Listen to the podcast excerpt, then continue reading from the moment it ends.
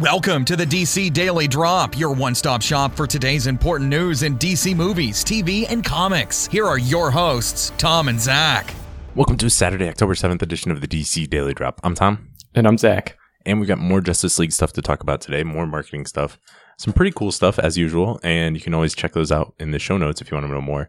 So it looks like Justice League and Mercedes Benz have a bit of a partnership, including a custom car for the film. It looks pretty awesome, actually.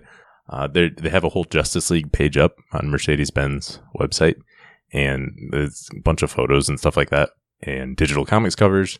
So Mercedes is going to have TV commercials plus print, print and radio advertising, all sort of featuring this car mixed with Justice League. So if you remember the Turkish Airlines mm-hmm. ads for Batman v Superman, it's kind of that sort of thing. Uh, it's to promote Mercedes, but it's tying in with Justice League. I thought it was really neat. They're going to have digital comics. I don't know if they're going to be prequels or what, but the first will release on Instagram on October 20th, which is a weird thing to say. Uh, and there's a, you can see the, the TV commercial.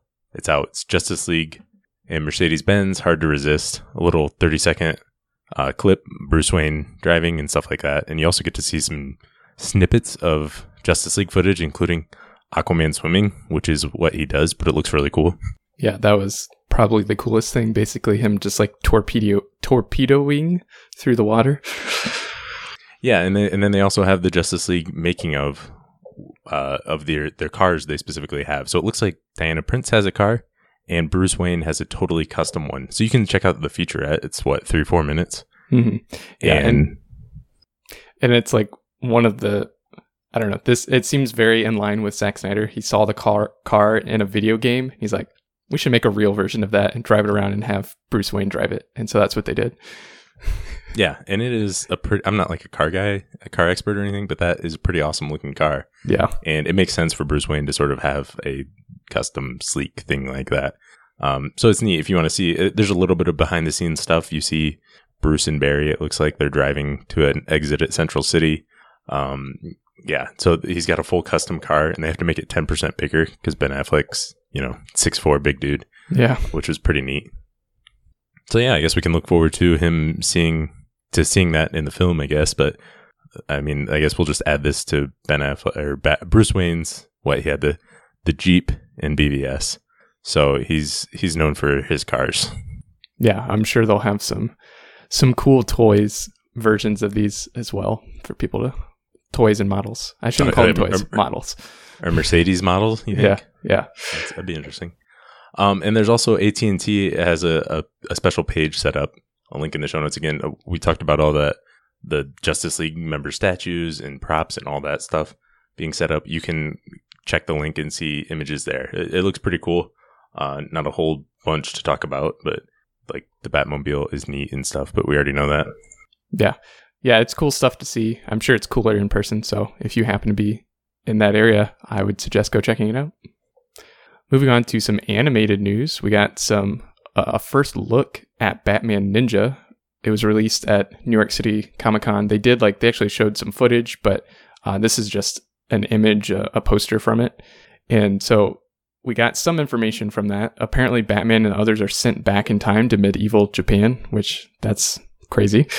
This sounded this sounds awesome. Yeah. Uh, I was I was really surprised how cool that that is. What'd you think of the poster?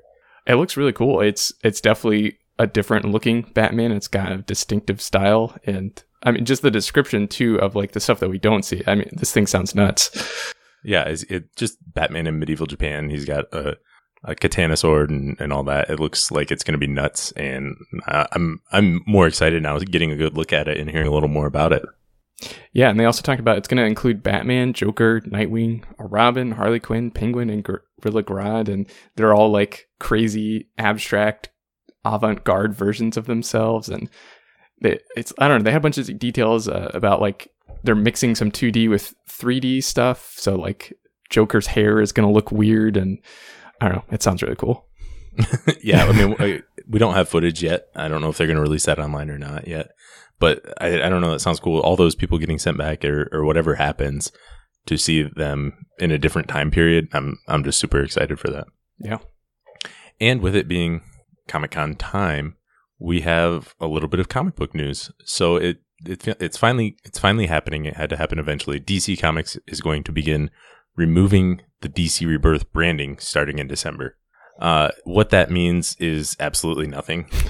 really, they're they're literally just taking the Rebirth branding off of the the cover of the comics, which you know you have to do eventually. Like the new Fifty Two is on there for a while, but eventually, like it's not the new Fifty Two. It's sort of like the the old ish Fifty Two especially now that we're you know more than a year and a half away from rebirth it, it makes sense to get rid of the branding so it's just going to return to sort of corner boxes uh, instead so not a big deal but uh, it, it's still everything's the same story wise and, and storylines and everything continue it's just the particular branding that's going to be gone yeah and then a couple years they'll they'll change it to dc retoddler and then re adolescent re teenager got to keep things fresh that's for sure that was a stupid joke. Anyways, uh, so wrapping up today with a bit of historic news, DC Comics has announced some plans for Action Comics number 1000. Uh, they're going to have some celebration around that. Obviously, that's a big number, a big milestone. They're going to publish several special titles in March of 2018.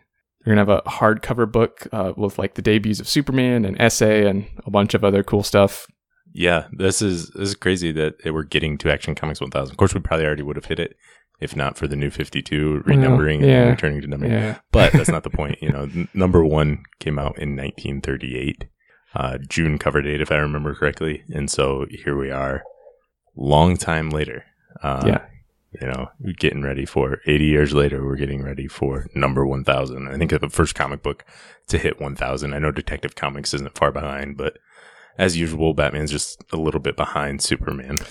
Well, we just lost half of our listeners. Uh, so the the final the actual issue issue 1000 of action comics is going to be a special oversized edition with backup stories including one co-written by geoff johns and richard donner so that's cool yeah that's super neat i know donner has you know of course the director of superman the movie from 1978 if anybody doesn't know uh, he he did some work with johns t- about 10 years ago, Superman comics. I know he did Escape from Bizarro World, uh, Last Son, uh, some other things like that, where Donner's name was on it at least. I don't know how much involved he was.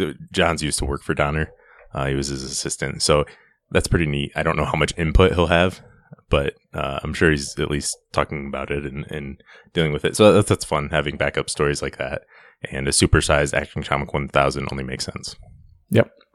So that's all we have for today. We'll be back tomorrow, not talking about Justice League. We'll talk about that trailer Monday. Tomorrow we'll be back talking about season six of Arrow with Travis Hines. Thanks for listening, and make sure to check out DC Daily Drop on Twitter, Facebook, and DCDailyDrop.com. Drop by tomorrow for more DC news.